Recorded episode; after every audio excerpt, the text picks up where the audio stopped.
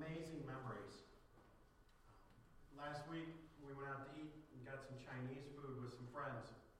And the waitress came over and said, You know, what would you like to drink? And I said, Do you have Coke? And she said, No, we have Pepsi. To which I said, I'd rather drink water then. why? Well, one, because I have taste and I don't like Pepsi. But there's actually a reason why I like Coke, not even Diet Coke or anything. I like Coke with Chinese food. It's when Sandra and I first moved to Michigan in 1998, she was six months she was six months pregnant at the time, and we went on staff at Faith Baptist in Dearborn Heights.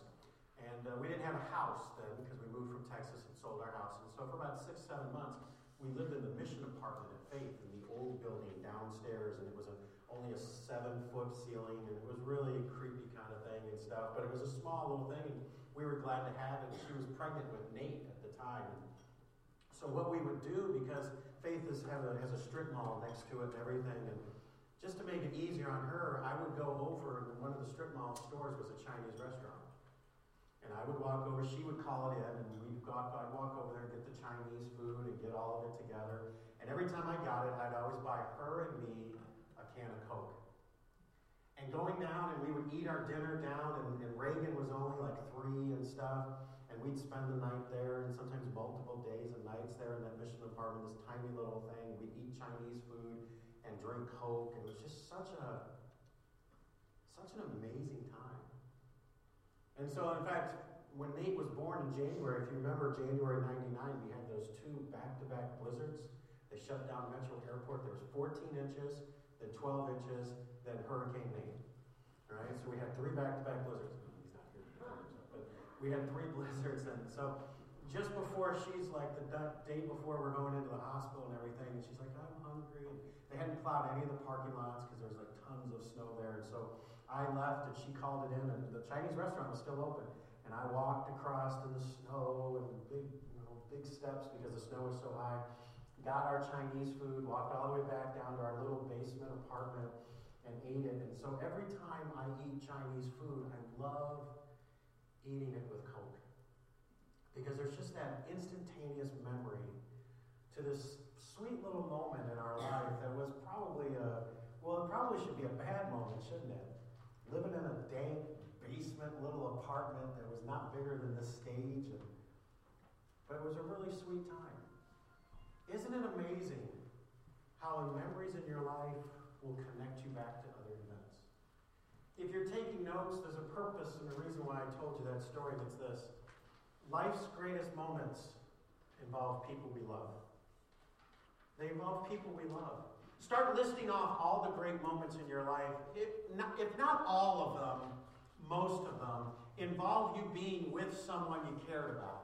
Involved you being with somebody and their mom, every mom in here, the life's greatest moments giving birth to your child. So there was at least one other person, right? If you gave birth to the backseat of a cab or something, but at least one other person, you and your child, right? Amen? Okay, all right, we'll keep moving there. Uh, but all of these great moments were opportunities. they were opportunities to take a risk. They were opportunities to be vulnerable. They were opportunities to connect with another person. But there are people who don't make these connections. You see, these great opportunities, that's what salvation is, isn't it? Salvation was there was an opportunity, somebody explained Jesus to you, you heard it on the radio, it was in a big service of Billy Graham, it was a, at a workplace, it was in your bedroom with your mom, it was somebody gave you the opportunity to connect with God through Jesus and you accepted Christ as your personal Savior. That was a great moment. It, it involved people you love. But some people refuse to do this. So, some of you right now, you're a little lonely, and the reason you're lonely is this. There's basically three reasons why people don't take opportunities. Throw these up here. You could, you know, you could apply these three to why you don't take that promotion. You could apply these three why you don't uh, move and go do something different with your life. You lived in the same house for 30 years and you should move, but eh, I don't want to try that you get stuck, as some of you young people, this is, might be one of the reasons why you get married to someone you shouldn't get married to. You kind of get stuck in a bad relationship and everybody expects you to get married. And you, you end up marrying them. And then 10 years later, like, this was a huge mistake. Or 10 minutes later, right? People don't do things, number one, because doing nothing is easy. The easiest thing you will do in your life is nothing. But nothing of value is ever easy, is it? Nothing of anything, nothing worthwhile. You, you, didn't, you never did anything worthwhile by being comfortable. It always required some energy, some sweat, something difficult. Secondly, standing out is uncomfortable. I mean, if, if you don't want to be the only one in science class that says, well, that's what Darwin believed, but this is what I believe. Nobody wants to stand out that way. Uh, you don't want to be the only one in the boardroom or in the committee meeting at work and stuff, and everybody's going to go along with this, and you say, you know, I, I just don't think that's ethical. Didn't we give these people our word? This is what we're going to do? But that'll cost us money. Yeah, but this seems like the wrong thing to do. Nobody wants to stand out at a family gathering and the, the topic of faith comes around, and you know that your sister in law's there, and she's got a big mouth. And the topic of faith comes around. Nobody wants to stand around and say, you know, everyone says, well, everyone goes to heaven. Nobody wants to be the one that says, well, that's not what Jesus said. And lastly is the expert complex. Churches are bad at this. Only professionals, only trained, only talented, only elite can possibly do this. Um, now, think about this for just a moment on this expert complex idea. The most important person in your life probably never went to school for what they were in your life. They probably had no formal education about what they did in your life. They probably had no training. The most important person in your life was basically winging it. That was your mom. I mean, yeah, when you're a young mom and you're pregnant, you might take classes and read books, but in the reality, don't you do this, mom? Eventually, you throw out the book because they didn't really know what they were talking about. By the time, this is funny because the first one you have books and you sit child-proof it. You know, you put those little things on the, the the thing with the holes where the electricity comes out, right? You put that, you put those things so that they can't open cabinet doors. You put the bleach up further and everything. By the time the second one comes out, you can care less. You put the bleach in with the child and say, "Here, it's a cheap toy. Play with it." It's amazing how that changes, right? But think about this the person who probably impacted your life the most had no training and no expertise. And if you're the firstborn, they didn't even have any experience, and it was your mom. Everyday people change the world. Everyday people make huge impacts on people's lives. See, these stop people from taking risks. And if you're going to do what we're going to talk about today about being involved and opportunities to be involved in someone else's life, the reason you're probably going to not do it is going to be one of these three reasons. See, in 1 Samuel chapter 19, there's plenty of opportunities, but the first opportunity is an opportunity for life. Look at verse 1. And Saul spake to Jonathan his sons and all his servants. This is what he's going to say that they should kill David David's an innocent man right here. You know, there's a little irony. I'm probably using that word wrong. I'm going to use it anyways. The irony is, there comes a time and place in David's life when he actually deserves to die. He's responsible for Uriah dying. He takes another man's wife. He impregnates another woman that he's not married to. He does all these horrible things. He lies, he cheats, manipulates, he does all that. He deserved to die there. But right here, David is innocent. David is a servant. He's a servant of Saul. He's following God. David is doing everything he's supposed to, and King Saul says, because he's doing everything God wants him to and he's serving me correctly, he must die. Right, I want to divert from my message for a second.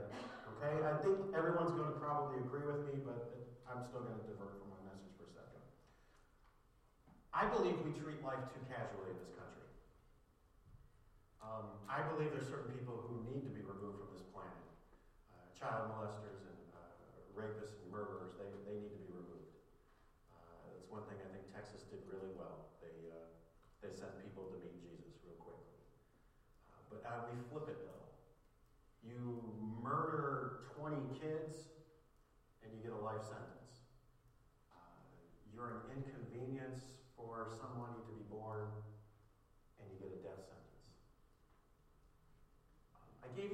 verses that should be in your notes. And these verses why I believe God is, and this verses why I am and God is pro life. One of the best ones there is Psalms 139, 13 through 16. It talks about God knew me in my substance, and the, the, the Hebrew word for substance means embryo. God knew me when I was an embryo. Those are amazing verses. And, and if I'm not careful, I'll say this wrong, but can I say that the, maybe one of the number one reasons why I'm pro life might not even involve the Bible. It's pictures like this. This is a five month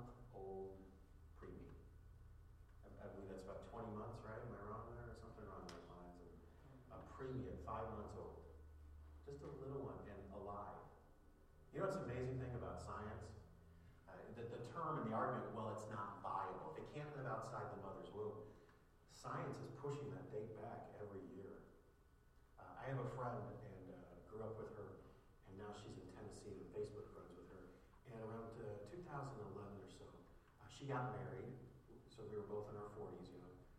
Don't, don't, don't do the math. And so she got married, and then they had a child real quick, right? And her little girl was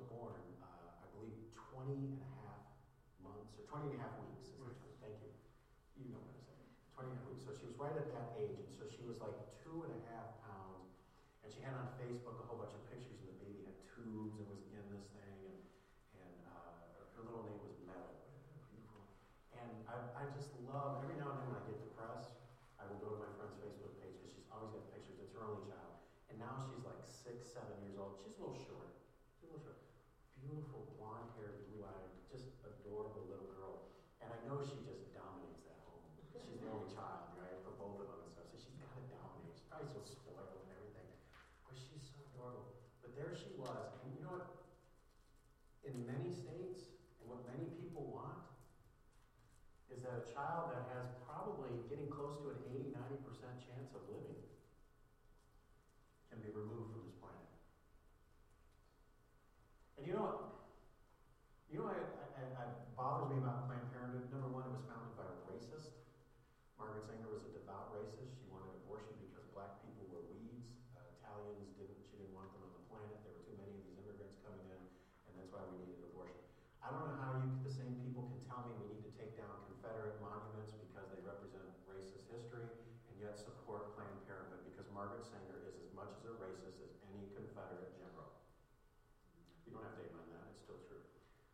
know the number two reason is because money. They want this little one, and you can see videos of them bragging about buying Ferraris and luxury cars because they get money from this. You want to end 99% of all abortions? Don't make abortion illegal. Make it illegal to charge and receive money for an abortion. And you would watch abortion clinic after abortion clinic. By the way, majority of abortion clinics are in black neighborhoods. Margaret Sanger's wish is coming. But one reason why I'm so pro life, because look at that little thing.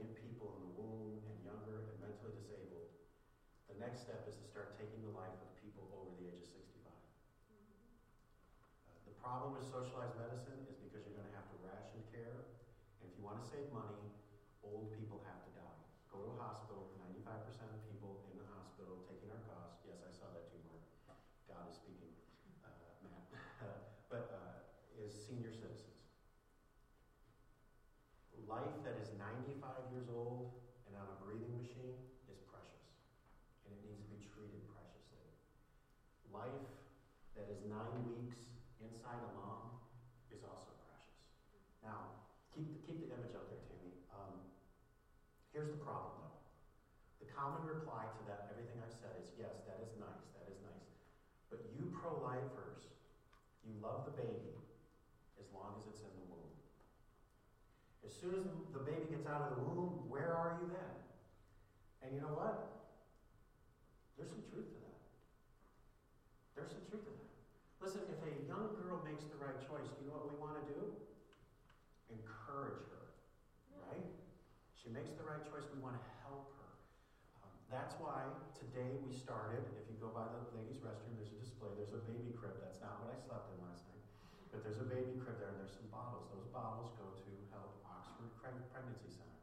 They help young ladies, they help women who've made a right choice to keep that child. They support them with diapers, they support them with a whole bunch of other things. So take one of those home, open it up, put all your loose change, dollar bills, whatever you like to do, Put, if, if you don't want to do that, open it up, put a 20 in it, do that, and turn it into the office. And every one of that, the dollars that all goes, we, I think a couple years ago we did like $1,500 out of a church our size. They were blown away. It was ridiculous. Uh, thank you, by the way. And, and all of it goes to crisis pregnancy to help those people because when a young lady makes the right choice, we want to help. Amen? Amen. Uh, this is also why we support monthly. I don't know if you know this. Monthly, we support Brother Hicks. And he goes down and he feeds homeless people. You say, oh, those people are not any. Most of them are drug addicts or crazy people and everything else. Uh, I can't deny that. You're probably absolutely right if that's what you're thinking. They are right, but they are still human beings. And he goes down and gives them things. And I know I'm glad he doesn't give them money because they would just use it for drugs. And I know some of them might even swap out the food he gives them to, to I, I don't know what they're doing. But at least he's down there trying, and we support him monthly. Uh, that's why this year we're going to s- try and start an addicts ministry to help these people. And I would like to give you a challenge. See, some of you might, maybe me, I'm starting to get to that point of that empty nest where all the kids are out. Hallelujah, right? Uh, but you still have a nice home. How about I give you a challenge. Why not become a foster parent? Now, before you freak out, there's this really cool thing you can do as a foster parent. You can be like a respite care. You can just be a weekend. You can set yourself up and I can just take babies and another foster parent doesn't has needs a break or goes on vacation, they just bring you that foster child and you just keep them for a week and There's people that do that. And they just keep you might only do it once or twice a, a year. It's a, why not be involved? I'm not against adopting people from China, please don't misunderstand me, but we have so many kids in this country who just desperately need someone to love them. We've got kids that are growing up all the way through our foster care system. By, by the way, horrible system. Horrible system. They don't care about the kids, and uh, it's just a bureaucracy. Why not be involved in that? But we just got rid of kids. Well, do we support life or don't we support life? Well, that could be hard. Anything worth value. Now, let me also say this. I've diverted from my message, but that's okay. I have a shorter message. Um, two things here. Grandparents, the right answer is always the, the answer that helps a child. In this church, we have quite a few grandparents that have taken in their children or help out or do something with them daily. Uh, if you're wondering now whether or not to make a decision, the correct answer is always the decision that helps a child. Amen? And I'd like to make this, I didn't know we'd have snow when I prepared my message and stuff, but this is in my message. If you're here and you're a young girl who ever finds herself in this position, you say, well, this wasn't planned. Um, thank God for unplanned pregnancies, because that's me. My mom would like you to know she was married at the time. I'm the youngest of nine pregnancies in ten and a half years. No one plans any of those, okay? But thank God for unplanned pregnancies, you know. Um, if you're here and you're like, I don't know what I would do, I'd just go to a clinic and I would just like to tell you this. Just a promise. Uh, my family uh, will take your child. Now, we may not keep it. But I promise you, we will take your child and we will help you. We'll help you adopt, or we'll help you try to do something if you want. If you ever find yourself in this situation, what will people think? I want to tell you what your pastors will think. Your pastor will think you're a person who made a mistake, and we all make mistakes, but your pastor will think of you as a hero for taking care of and making sure that little baby has a chance at life. That's what your pastor will think. You're a hero. Amen, church? Amen. And I think the majority of our church is going to say amen to that also. All right. That's my whole message on that part. This is not a pro life message, but when you talk about life, I just felt like I, I want to mention that. King Saul thinks nothing of killing an innocent man. Here's his opportunity for Jonathan to support and protect life. So I want to give you three things about the opportunities for life requires. Number one, it requires you to take a stand. Look at verse 2. But Jonathan saw Saul's son delighted much in David, and Jonathan told David, saying, Saul, my father seeketh to kill thee. Now therefore I pray thee, take heed to thyself until the morning, and abide in a secret place, and hide thyself. And I will go out and stand beside my Father in the field where thou art, will commune with my Father of thee, and will, uh, what I see, that I will tell thee. Uh, Jonathan could have done two things that he didn't do here. He could have, number one, just kept his mouth shut and let David die. David's going to take his place. Just let him die. Or he could have just gone and told David, run. Just run. Run as fast as you can and not do anything. That's not what he does. He goes and tells David what's happening, and he says, hide yourself and I'll come back. And he is, then goes and goes face to face. He already knows his dad's a little nuts. He's already tried to kill David a couple times. He will try to kill Jonathan. He already knows his dad's a little mentally unstable. He already knows his dad's unpredictable. His dad has a temper. His dad wants David to die. He could very easily, because you know, you want to do the right thing, but you don't want to stand out and have everyone know you do the right thing. You want to be a believer, a follower of Jesus. You just don't want everyone in math class to know that's who you are. He could have easily gone and told David this and then stayed undercover and not tell his father he's helping David. That's not what he does. He goes face to face with his father, who's a lunatic, and tells him, You need to stop doing this. If you're going to be a man or a woman of character, you're going to have to take a stand for what's right. And adults, it's going to cost you. It might cost you promotion, it might cost you money, it might cost you a lot of things, but if you're going to stand for what's right, it will cost you. Young people, if you're going to stand for what's right, you will be mocked. When you're the only one in health class who says, you know what, I've decided to make a commitment to wait until I get married, so I don't really need to know all of these things about diseases and contraceptives. I don't need to know that because I've already made a decision. The greatest birth control is abstinence, and I'm going to do that because I want to honor and glorify God. And everybody looks at you and just starts laughing. When you take a stand for what's right, you will be mocked. Amen. and David, listen, here's a, here's a rule of thumb. When you're on God's side, the world is going to hate you. Jesus said that. Right? We're selling Jesus like a, a pill. We're selling Jesus that your best life now. Uh, Jesus said the exact opposite. They hate me, and the world will hate you because you love me. When you stand for Jesus, when you choose to accept Christ as your personal Savior, you are now in the minority of the world. You are out here, and when you stand for what's right, be prepared to be mocked. Be prepared for it to cost you. In fact, I can say this to you if Jesus hasn't cost you a friendship, if Jesus hasn't cost you a promotion, if Jesus hasn't cost you something, you're probably not serving Him right. You don't get a lot of amens on that, Chris. Number two. The opportunity for life requires you to vocalize your beliefs. Look at verse 4. And Jonathan spake good to, of David unto Saul, his father. Um, eventually, you've got to open your mouth. You've got to say something. or sign language, something.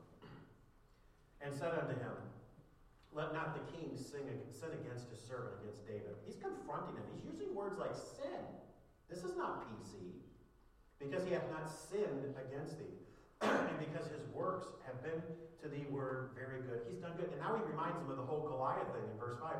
For he did put his life in his hand and slew the Philistine. Don't you remember? He, he could have died. And the Lord was brought a great salvation for all Israel. Thou sawest it and didst rejoice. You were happy when he did this. Wherefore then wilt thou, look at this word again, sin against innocent blood to slay David without a cause. Jonathan opens his mouth and he has to speak. He is trying to convince his father of the truth. It is not enough just to be in the presence of somebody. It's not enough just to live a life that's different. Eventually, when you take a stand for Jesus, when you take a stand for what's right, you will have to vocalize your beliefs. I hate being sold to. I hate that feeling that someone's trying to walk me through something so I'll buy something. I hate when someone's trying to manipulate me just to get my money. And uh, we, we bought a car recently, and I, my daughter's eyes were wide because I had to negotiate with the salesman and stuff like that. And I, I mentioned you people because we were trying to get the price low. And I just said, I'm a poor Baptist preacher.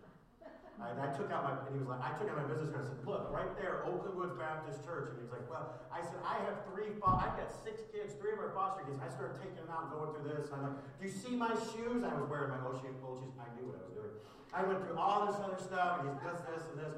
I got that guy down $500 because of you people. So anyway, and, and, and Reagan's just watching me, and at the end she was like, way to go, Dad. That was really, because I was, Sandra eventually was like, all right, back off, back off, because I was like trying to get it for free. I told the guy this, full disclosure, right? The, the guy who was in charge, the young guy came over. I told him this, he was in charge, he's, and I said, you go to church anywhere? And he goes, yes, I go to St. Something. It was a Catholic church in Sterling Heights and stuff. I go, okay. I said, are you married? And he said, yeah, I'm getting married this uh, in uh, a couple weeks, this in a couple months in the summer. I said, listen, take a hundred dollars off. I'll do your wedding for free. he was like, what? I said, man, I'll do it for free. Listen, I said, I even said to point, I'll pray for you. and he went, I can talk to God on my own. I was like, ah. So, but so I hate being sold to. You know what I have a problem with? How we're kind of selling what we're doing with Jesus is that we're selling him. We're turning Jesus into some quick, quick get, get quick rich scheme. We're, we're marketing him as something. Hey, you want to get these stains out of your carpet? Have you tried Jesus? Hey, would you like your kids to be perfect and have their teeth whitened and never have any drug issues or problem in your life? Have you tried the latest and greatest Jesus right here available for 1995? You know. We are marketing Jesus and we are not telling people the truth that people are sinners. Jesus is not a get rich quick scheme. You know who Jesus is? I'm going to emphasize this because the preachers on TV, and they're not teaching this. If you've been in our Wednesday night class, you're seeing this. We show actual videos. They're not teaching this. You know who Jesus is? Jesus is God's only begotten Son.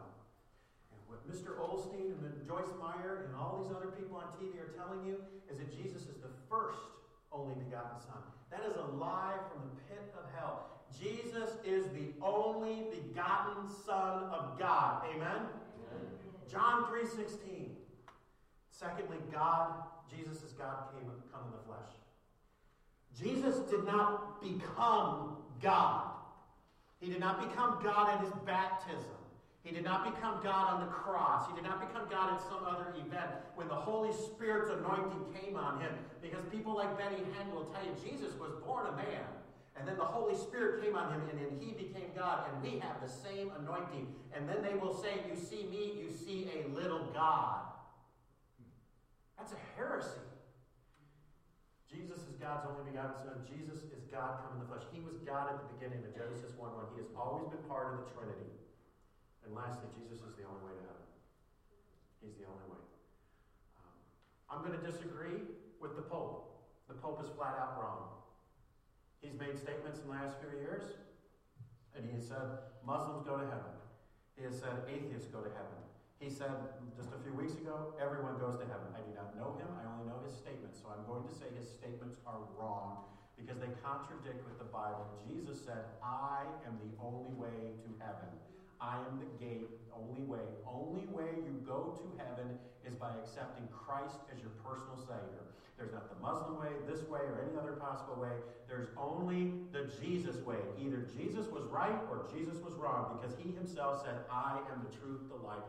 No one comes to the Father but by me. I don't know the Pope, but I'm going to disagree with him. But for the opportunity for life, eventually you're going to have to vocalize these things. Eventually you're going to have to take a stand, and you're going to have to say truth. And lastly, number three, opportunities for life requires you to connect with people. Look at verse 6. And Saul hearkened unto the voice of Jonathan, Saul swear, As the Lord liveth, he shall not be slain. And Jonathan called David, and Jonathan slew him all those things. And Jonathan brought David to Saul. He brings him back. And he was within his presence as in times past. Jonathan is a type of Christ. Uh, means he's an example of what Christ will do. Uh, Jonathan's trying to connect Saul and David and brings him back. Jonathan is this, just like Jesus. Jonathan is a.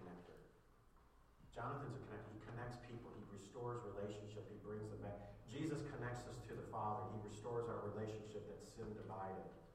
Jesus himself will say in Matthew 5 9, Blessed are the people who post things on Facebook.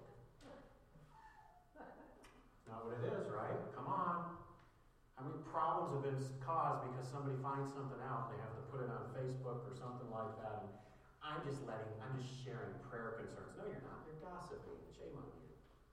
Blessed are the, say it with me, blessed are the peacemakers, for they shall be called the children of God. Jonathan is a connector. See, you want to connect your relationships?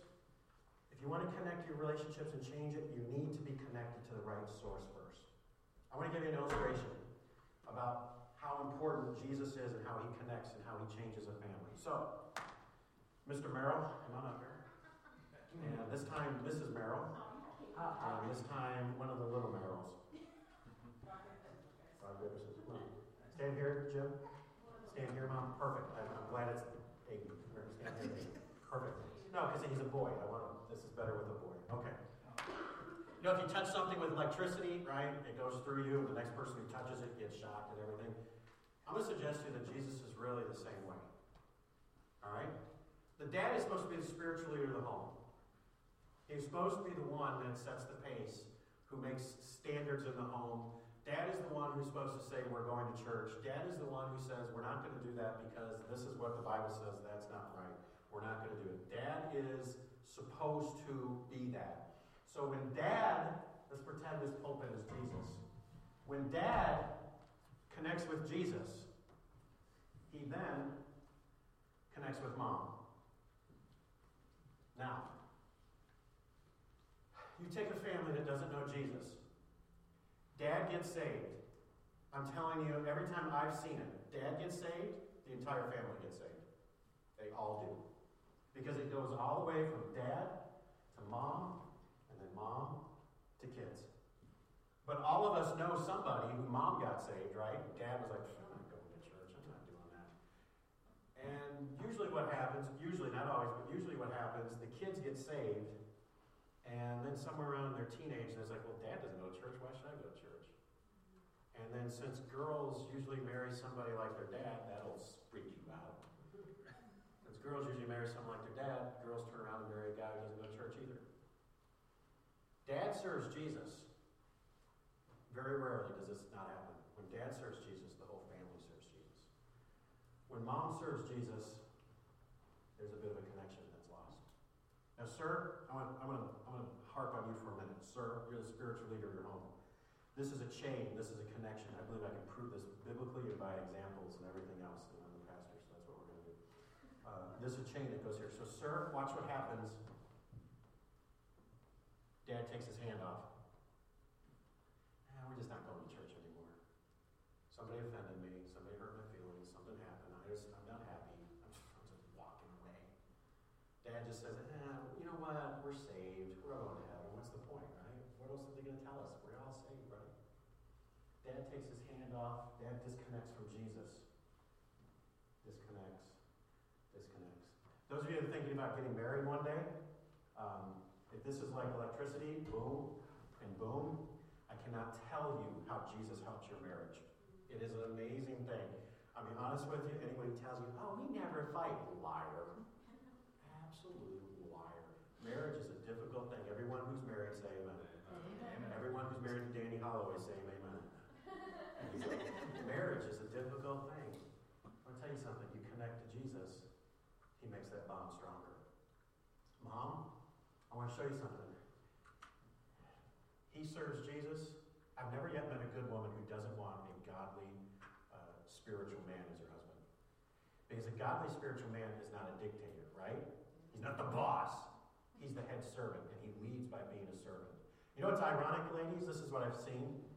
Doesn't happen all the time. I've had ladies, I just want my husband to get saved. I just want my husband to get in church and everything else. And we pray for him. Then he comes to church. I've seen this happen more than one time. He comes to church and then he starts to become like really involved. He gets saved. He becomes a Sunday school teacher and everything else. And mom will come back to me and say, That's not what I wanted. This is a little more than what I wanted.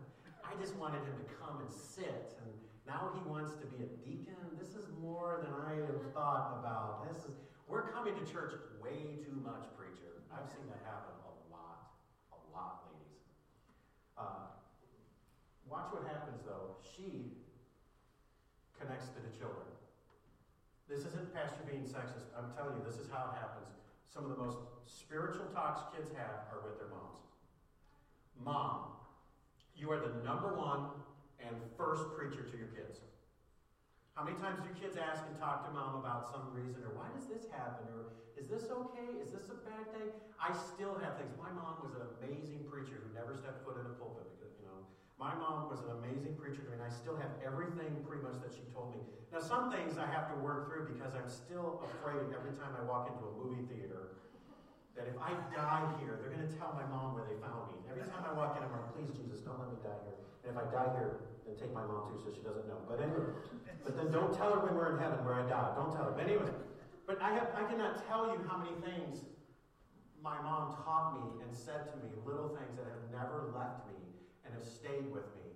And you know what? That happens in my family too. The kids, they don't come to dad for all these particular questions uh, before they go to bed Mom reads them Bible story, mom prays with them, and everything else. And that's when they start asking questions. Well, why do we? Well, what about? Mom, you are the number one preacher. So, mom, what if dad stays connected and you say, you know what, this isn't really what I want? I didn't really sign up for this. I just wanted a guy who didn't drink. I didn't want the next Billy Graham. Right? What happens if you disconnect? You lost it to your kids, didn't you? You're the number one preacher, mom. You need to stay strong and stay connected. And young people, you, you just, they don't want that. That's how all teenagers talk. That's, that may not be, that's how you hear it as a kid. I mean, you got a dad who loves Jesus, who doesn't drink, who doesn't spend the mortgage on the, you know, gambling. He's following God, and he says, you know what, we're going to start going to church, you're going to youth department, you're going to be in Sunday school, and you're going to go to Awana, and you're going to do all this other stuff. And then you got a mom who's like, yes, dad's awesome, I love that. And mom and dad love each other, and they're not like throwing things at each other, well, a lot. And, and stuff like that. And the police haven't been called. You're not on an episode of Cops, right? And you got a mom and dad and everything. And then you go, I don't want that. I used to tell my students when I was a student pastor, because some of them were, were brats, born, raised, and taught in church. And they had all of their grandparents were in church, great grandparents, and they're like the fourth generation. And, they're and I said, You have no idea how many people would beg to have your life. You have a mom and dad who love you. Man, that must be hard. Your dad said your dad cares enough about you to set a curfew. Your mom won't let you date a loser. Isn't that fair? That's why I got out of youth ministry. There are people, you connect. Mom and dad, let me tell you something. This is a tough thing when they get become teenagers. So you know what you do? I'll tell you exactly what you do. I'll, I'll tell you what my parents did. You make sure they're in Sunday school. Yeah. You make sure they're in Awana. You make sure they're in the youth department. You make sure anytime there's Jesus here, uh, Ken and Jim Merrill are great examples for your kids to be around. I'm here today because I can name five men out of First Baptist of Washington. They were all involved, most of them were involved in youth ministry at, at First Baptist of Washington. They were involved in my life because five men, because when I was 18 and 19, I was like, I don't want that. Why can't we go and get drunk? And I had these people go, okay, calmly, politely, mom and dad, back me up and said, you know what, that's really not a good thing. You probably want to do this because you got a great dad. You got a great mom. Wouldn't it be great if there was a group of were screened and background checked and you drop your kids off for free they tell your teenagers not to have sex? They tell them to, you tell your little ones to obey their parents. They try and teach Bible verses to them and stuff like that. Wouldn't it be great if there was a place like that? Um, little Zoe, I'm going to say this. You start in the nursery. You want good teenagers? There's many times when I was a teenager, my mom would use Bible verses against me. She didn't. You want to know why?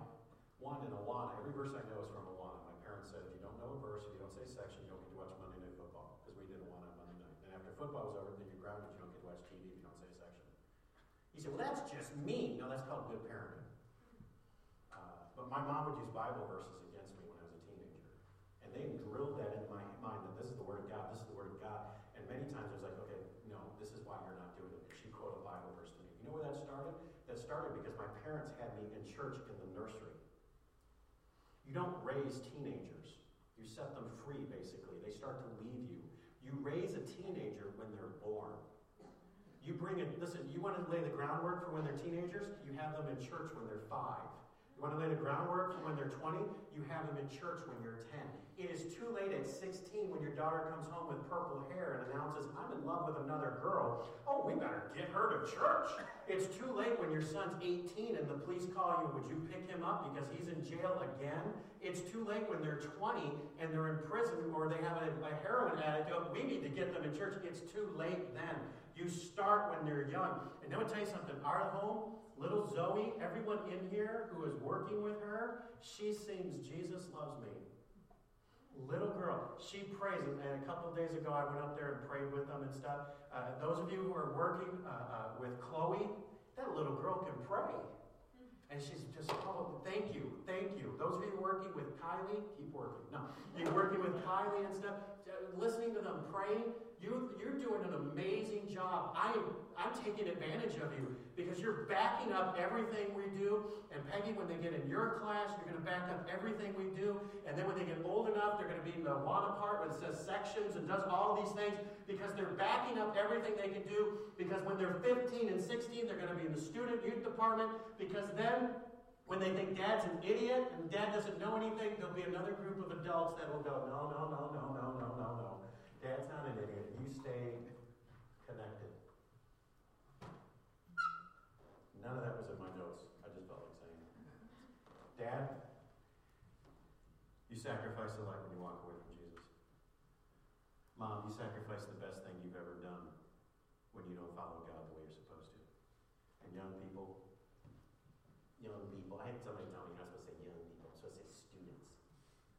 Millennials, worst decision you ever make, walking away from the faith that your parents taught you. It all starts with connecting. Thank you guys. That's like 20 minutes longer than that. You get your relationship with God right. You'll get all the other relationships right. It's too important to miss. Amen? It's too important to miss. Amen? Dad, your relationship with you and Jesus is too important. Amen? Mom, your relationship with you and your husband is too important. Amen? Amen. Young people, your relation young people, your relationship with you and your parents is too important. Amen? It's too important to miss it. We missed him. We missed it. Our chance to change things came and passed, and we didn't know it was there. A dark skinned little boy sat through our Sunday school classes for three years at the great First Baptist Church of San Antonio. And we missed him. We missed it. His name was Sirhan Sirhan. And at the age of 24, he shot and killed Senator Robert Kennedy. In a welter of words and the shudder breathed throughout our nation, the persistent thought that keeps running through my mind we missed him said Pastor Jimmy Allen of the First Baptist Church of San Antonio. it's too important to miss. Every head bowed, every eye closed. I kind of rambled a little bit, but sometimes in those ramblings, God needs to talk to you. So. Are you ready to take a stand for life? appreciate if you take a stand for being pro-life. It's a hard stand to take sometimes. I appreciate very much if you're here and it's happened to you or it might happen in the future, you're a young lady, and instead of taking the easy choice, you took the hard choice and you brought that little one into the planet. You are not only my hero, you're someone else's hero. Are you ready to connect people to Jesus? You gotta open your mouth sometime. Sir, you take your hand away from God and you walk away, so many other things go with you. That you recommit today. Ma'am, you are the number one preacher to your kids. What are you telling them with your life? What are you telling them? As a preacher, I'm disqualified if my life doesn't back up what I'm saying. How can you tell your kids to follow Jesus if you're not yourself? And students,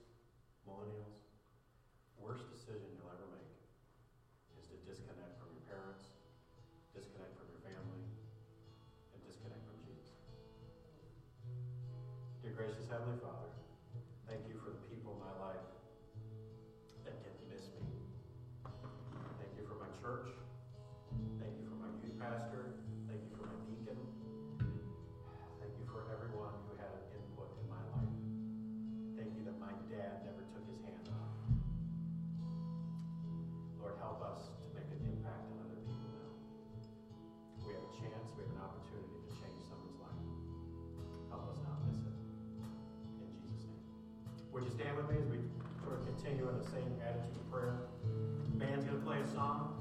Words will be on the screen. We do this every week. If you'd like to respond, no one will bother you. Please use these steps as an altar.